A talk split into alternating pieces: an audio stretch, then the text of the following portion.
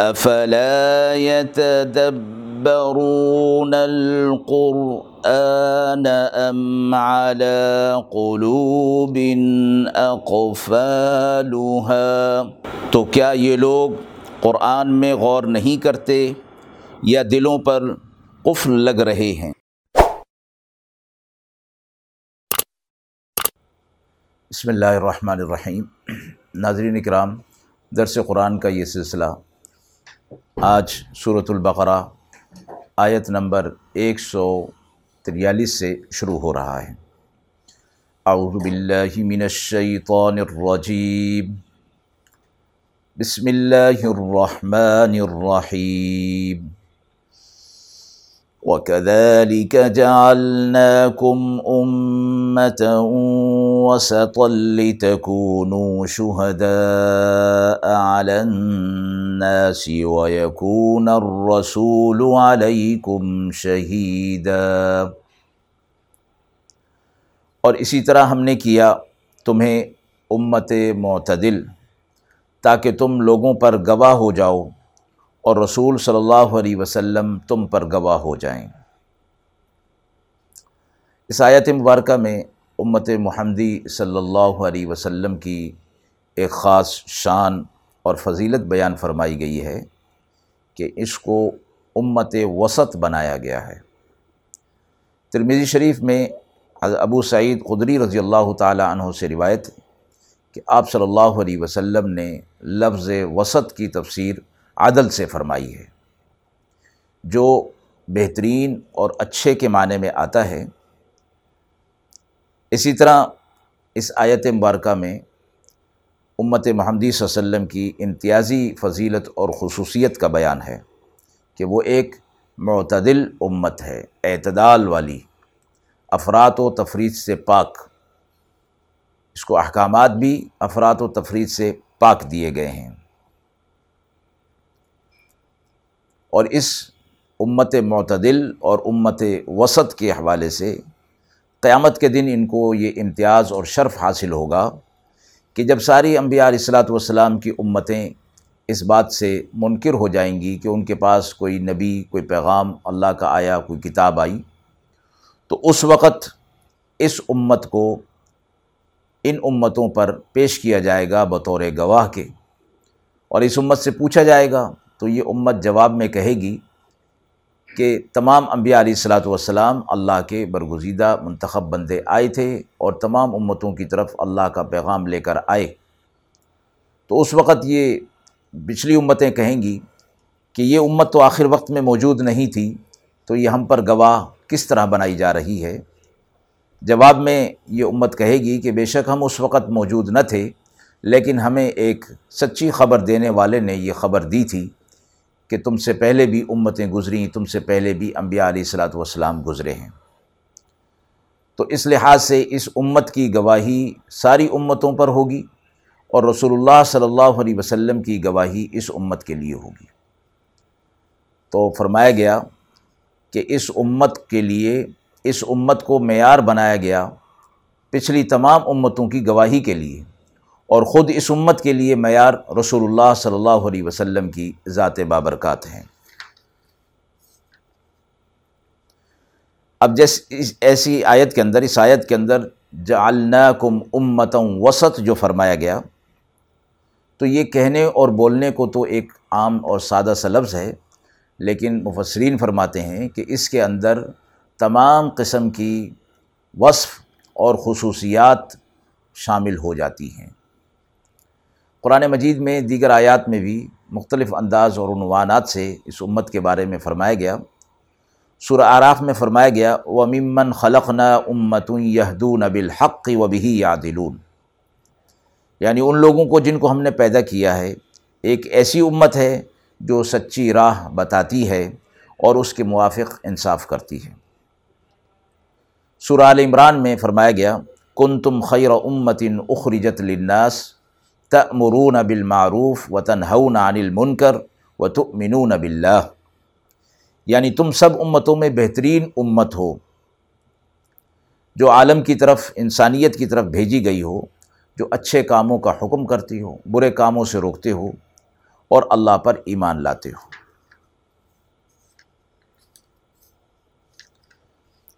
آیت کے اگلے حصے میں یہ فرمایا گیا لتکون شہدا الناس تاکہ تمہیں لوگوں پر گواہ بنایا جائے، گواہ مقرر کیا جائے۔ تو چونکہ پیچھے امت کی جو خصوصیت بیان کی کہ امت وسط، امت عدل، تو مفسرین نے فرمایا ہے کہ یہ اس لیے اس کو بنایا گیا کہ آخرت میں یہ شہادت دینے کے قابل ہو جائے۔ تو اس کے لیے اس کو اپنے اندر عدل کی خصوصیات پیدا کرنی ہوں گی۔ تو عدل کی خصوصیات جب اس کے اندر پیدا ہوں گی تو پھر یہ شہادت دینے کے قابل ہوگا۔ اور عدل کا ترجمہ قابل اعتماد اور فقہ کیا گیا ہے۔ تفسیر مظہری میں فرمایا گیا کہ اس آیت سے یہ ثابت ہوا کہ اس امت کے جو افعال اور اعمال متفق ہیں، وہ سب اللہ کے ہاں مقبول ہیں۔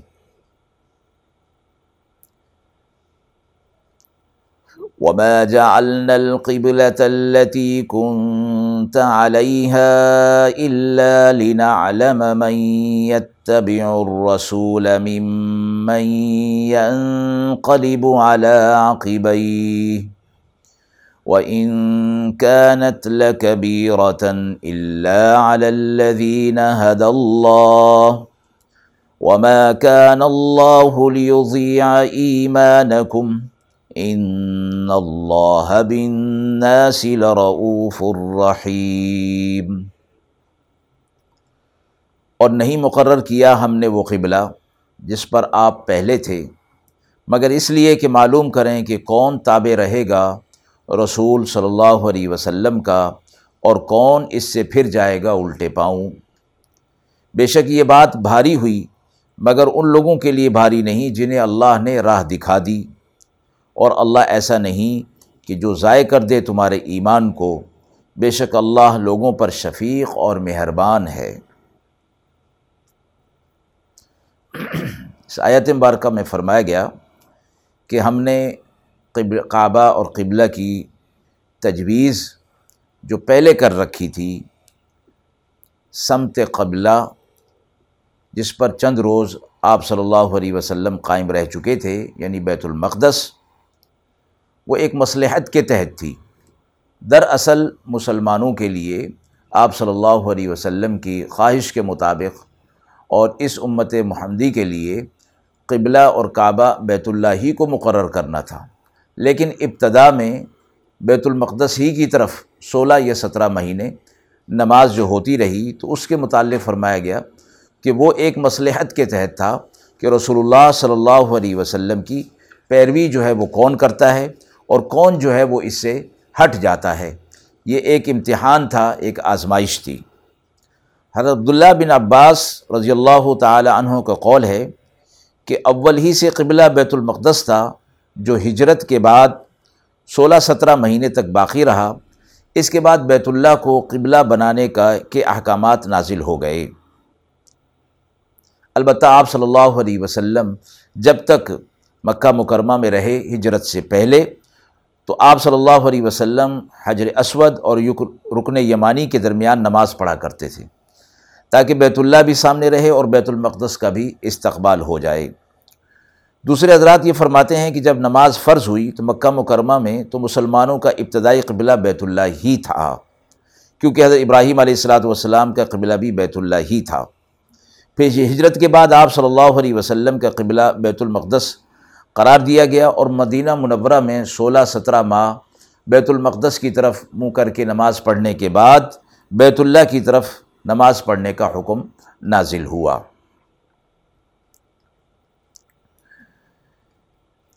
تحویل قبلہ، تبدیلی قبلہ کا اتباع کرنے سے متعلق مسلمانوں کو، مسلمانوں کے لیے ایک امتحان قرار دیا گیا۔ جہاں یہ بات یہود مدینہ اور مشرقین منافقین کے لیے یہ بات قابل اعتراض ہو رہی تھی کہ مسلمان جو ہے وہ اپنا قبلہ کبھی بیت المقدس کو کرتے ہیں، کبھی بیت اللہ کو کرتے ہیں۔ اب انہوں نے کہنا شروع کر دیا کہ اب یہ دوبارہ بیت المقدس کی طرف جو ہے وہ آ جائیں گے۔ تو اللہ رب العزت نے اس کے، اس کا رد اور اس کا جواب اس آیت کے اندر فرمایا کہ یہ مسلمانوں کے لیے ایک امتحان کے طور پر تھا۔ تاکہ ظاہری طور پر بھی معلوم ہو جائے کہ کون آپ صلی اللہ علیہ وسلم کی صحیح اتباع کر رہا ہے اور کون اپنی رائے پر اور اپنی خواہش پر چلتا ہے۔ پھر ایسا ہی ہوا کہ ضعیف الایمان اور ضعیف الاعتقاد لوگ جو تھے، وہ اس تحویل قبلہ کے بعد نفاق تھا جن کے دلوں میں اسلام سے پھر گئے اور رسول اللہ صلی اللہ علیہ وسلم پر الزام لگایا کہ یہ اپنی قوم کے دین کی طرف پھر گئے ہیں۔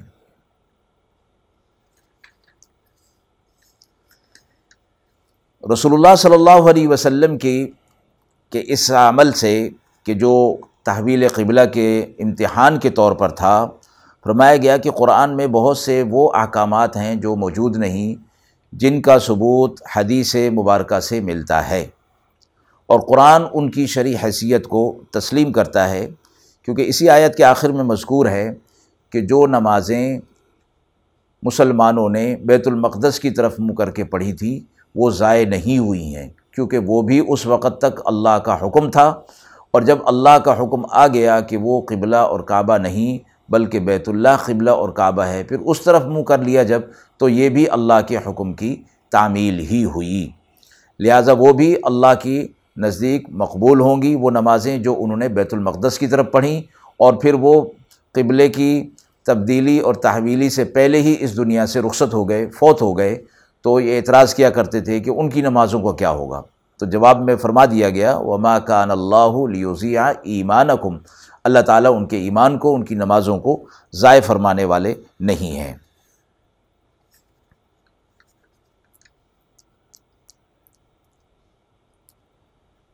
قد نرى تقلب وجهك في السماء فلنولينك قبلة ترضاها فول وجهك شطر المسجد الحرام وحيث ما كنتم فولوا وجوهكم شطره وَإِنَّ الَّذِينَ أُوتُوا الْكِتَابَ لَيَعْلَمُونَ أَنَّهُ الْحَقُّ مِنْ رَبِّهِمْ وَمَا اللَّهُ بِغَافِلٍ عَمَّا يَعْمَلُونَ بے شک ہم دیکھتے ہیں آپ کے چہرے کا بار بار آسمان کی طرف اٹھنا، سو البتہ ہم پھیر دیں گے آپ کو جس قبلے کی طرف آپ راضی ہیں۔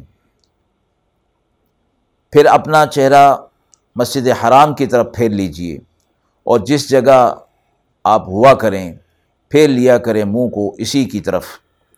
اور جن کو ملی ہے کتاب البتہ جانتے ہیں کہ یہی ٹھیک ہے ان کے رب کی طرف سے، اور اللہ بے خبر نہیں ان کے اعمال سے۔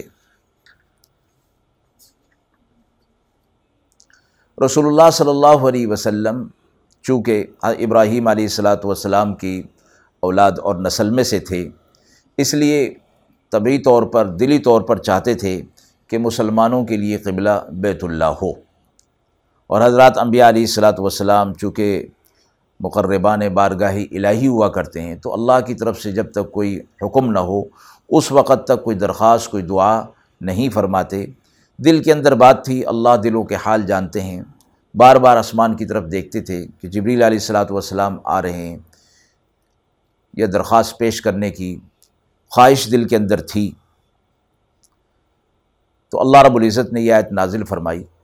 کہ ہم آپ کے چہرے کو بار بار آسمان کی طرف اٹھنا دیکھ رہے ہیں اور وہ کس مقصد کے تحت ہے وہ ہم جانتے ہیں۔ فلاً ولین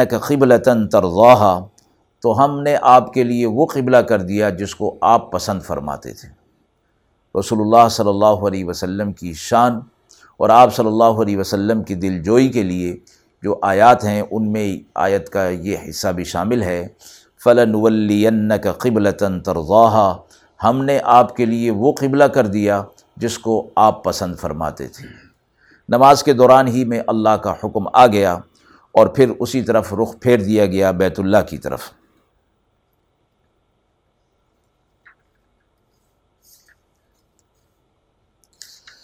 وَلَئِنْ أَتَيْتَ الَّذِينَ أُوتُوا الْكِتَابَ بِكُلِّ آيَةٍ مَا تَبِعُوا قِبْلَتَكَ وَمَا أَنْتَ بِتَابِعٍ قِبْلَتَهُمْ وَمَا بَعْضُهُمْ بِتَابِعٍ قِبْلَةَ بَعْضٍ وَلَئِنِ اتَّبَعْتَ أَهْوَاءَهُمْ مِنْ بَعْدِ مَا جَاءَكَ مِنَ الْعِلْمِ إِنَّكَ إِذًا لَمِنَ الظَّالِمِينَ اگر آپ لے آئیں اہل کتاب کے پاس ساری نشانیاں تو بھی وہ نہیں مانیں گے آپ کے قبلے کو، اور آپ بھی نہیں مانیں گے ان کے قبلے کو۔ وہ ایک دوسرے کے قبلے کو نہیں مانتے۔ اگر آپ چلے ان کی خواہشوں پر بعد اس کے کہ آپ کو اللہ کی طرف سے علم پہنچ گیا، تو بے شک آپ بھی ظالموں میں شامل ہو جائیں گے۔ آیت میں اعلان فرما دیا گیا کہ اب آپ کا قبلہ بیت اللہ بنا دیا گیا ہے۔ اب یہ قیامت تک یہی رہے گا۔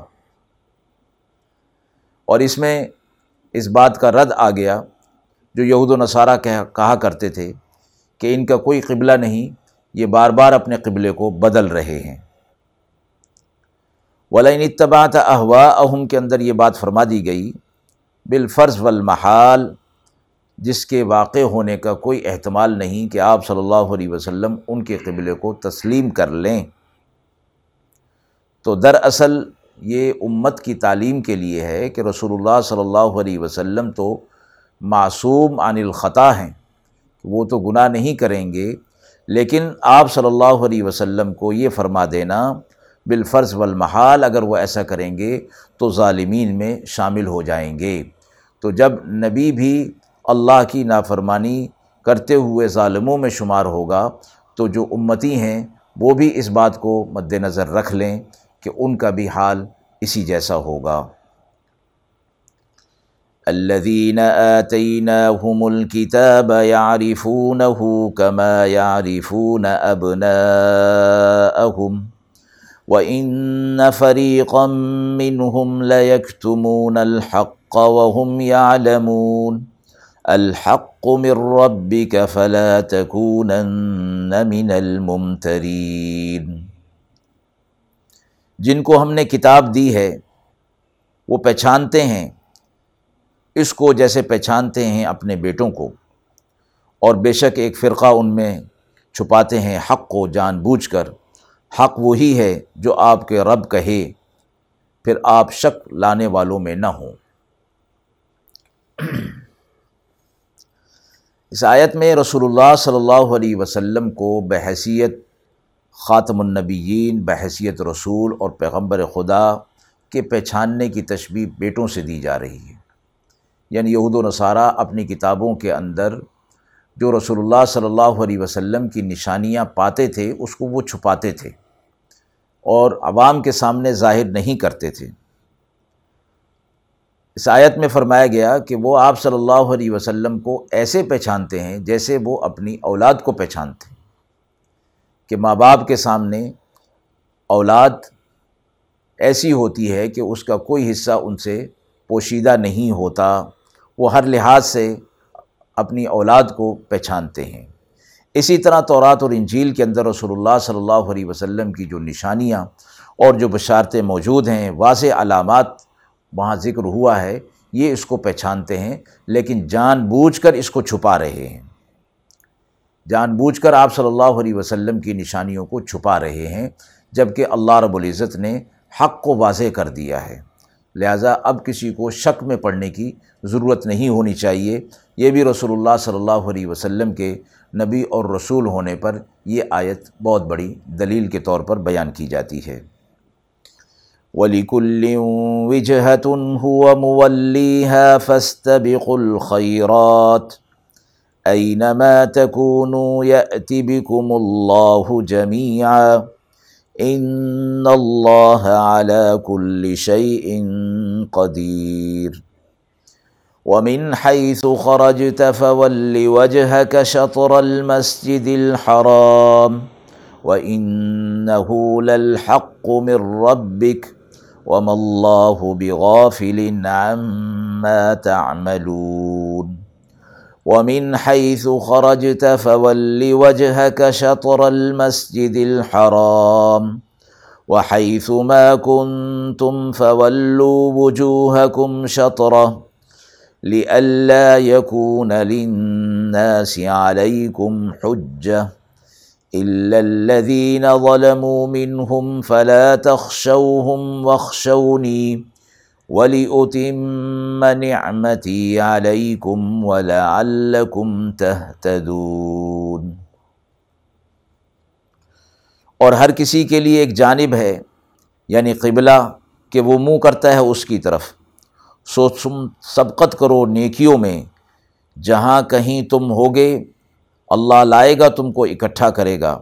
بے شک اللہ ہر چیز پر قدرت رکھنے والا ہے۔ اور جس جگہ سے آپ نکلیں، سو منہ اپنا کر لیں مسجد حرام کی طرف۔ بے شک یہی حق ہے آپ کی رب کی طرف سے۔ اور اللہ تمہارے اعمال سے غافل نہیں۔ اور جہاں سے بھی آپ نکلیں، منہ کر لیں اپنا مسجد حرام کی طرف۔ اور جس جگہ تم ہوا کرو، منہ کر لیا کرو اسی کی طرف۔ تاکہ نہ رہے لوگوں کو تم سے جھگڑنے کا کوئی موقع۔ مگر جو ان میں بے انصاف ہیں، وہ جھگڑا کرتے رہیں گے۔ سو ان کے اعتراضوں سے آپ نہ ڈریں اور مجھ سے ڈریں۔ اور اس واسطے میں کامل کر دوں اپنا فضل تم پر اور تاکہ تم سیدھی راہ پاؤ۔ تحویل قبلہ میں جو حکمتیں رکھی گئی تھیں ان کا ذکر اس کے اندر فرمایا گیا ہے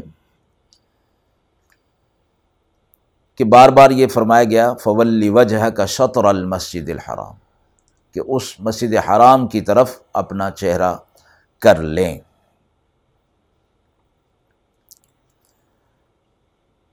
قبلے کی تبدیلی کا حکم، تحویلی کا حکم تو آ گیا۔ اب فرمایا کہ لوگ اس پر اعتراض کرتے رہیں گے، باتیں کرتے رہیں گے۔ اور مسلمانوں کو تنگ کرنے کے لیے، پریشان کرنے کے لیے۔ لہٰذا ان کو یہ فرما دیا گیا کہ وہ فستبق الخیرات، نیکی کے کاموں میں آگے بڑھیں۔ اور یہ فضول قسم کی جو بحث، تبدیلی قبلہ کی، جس میں مشرقین اور منافقین، یہود و نصارہ مسلمانوں کو الجھانے کی کوشش کریں گے، اس بحث میں الجھنے کی کوشش وہ نہ کریں، بلکہ اس کے بدلے وہ نیکی میں سبقت کریں۔ نیکی میں جب آگے بڑھیں گے، آگے بڑھنے کی کوشش کریں گے، تو پھر ان کے اعتراضات کا جواب خود بخود ہو جائے گا۔ فضول بحثوں میں وقت ضائع نہ کریں اور سبقت الخیرات کی طرف جائیں۔ جو اپنی منزل کی فکر میں رہتا ہے، وہ فضول قسم کی بحثوں میں اپنا وقت جو ہے وہ ضائع نہیں کرتا۔ تو مسلمان کو کہا گیا کہ وہ ان کی باتوں کی پرواہ نہ کریں، ان کے اعتراض کی طرف توجہ نہ دیں۔ اپنے اوقات کو نیک کاموں کے اندر صرف کریں۔ اور فستبق الخیرات سے یہ بھی معلوم ہو گیا کہ انسان کو چاہیے کہ کسی نیک کام کا جب موقع مل جائے، وقت ہو تو اسے فوری طور پر کر لینا چاہیے۔ نامعلوم بعد میں اس کرنے کا موقع رہے یا نہ رہے، توفیق ملے یا نہ ملے۔ تو فستبق الخیرات میں یہ بات آ گئی کہ نیکیوں میں سبقت کرنی چاہیے کہ اصل کام یہی ہے۔ یہی دنیا میں بھی کام آنے والا اور آخرت میں بھی کام آنے والا ہے۔ اور فضول قسم کی بحث اور لوگوں کے اعتراضات کے جواب دینے میں اپنے آپ کو صرف کرنا، وقت لگانا، یہ پسندیدہ نہیں۔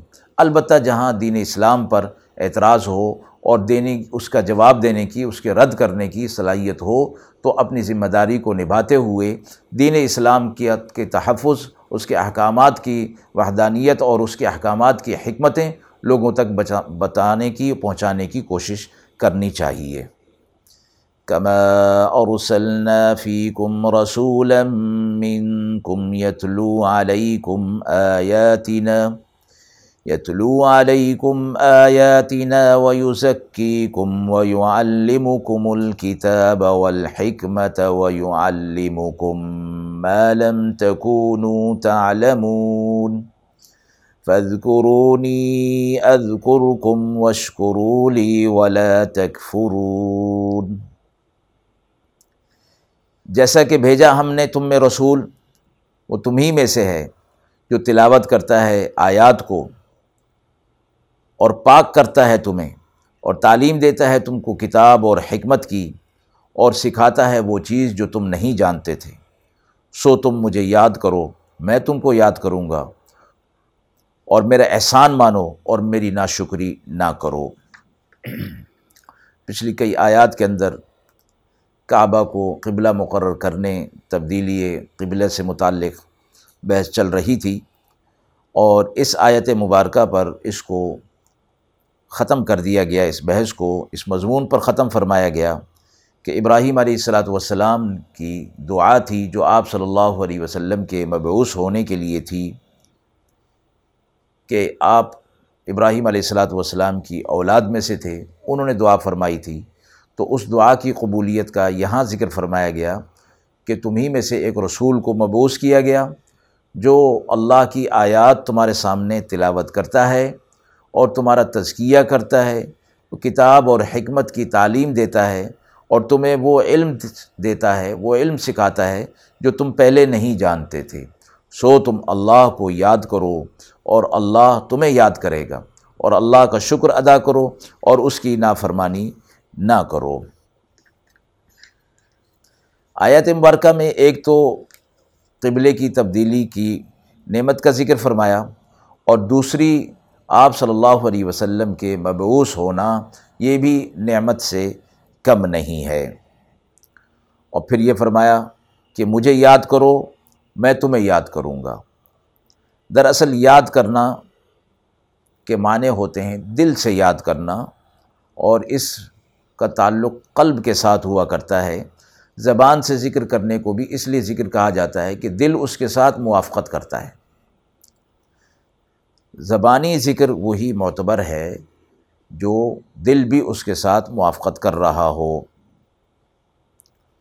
لیکن یہ ساتھ فرمایا گیا کہ اگر کوئی شخص زبان سے ذکر و تسبیح میں مشغول ہو مگر اس کا دل حاضر نہ ہو اور ذکر میں دل نہ لگے، تب بھی اس کی زبان سے الفاظ جو نکل رہے ہیں، وہ بھی فائدے سے خالی نہیں، اس پر بھی ثواب مرتب ہوگا۔ حضرت عثمان رضی اللہ تعالیٰ عنہ سے کسی نے ایسی حالت کی شکایت کی کہ ہم زبان سے ذکر کرتے ہیں، مگر قلوب میں اس کی کوئی حلاوت محسوس نہیں کرتے۔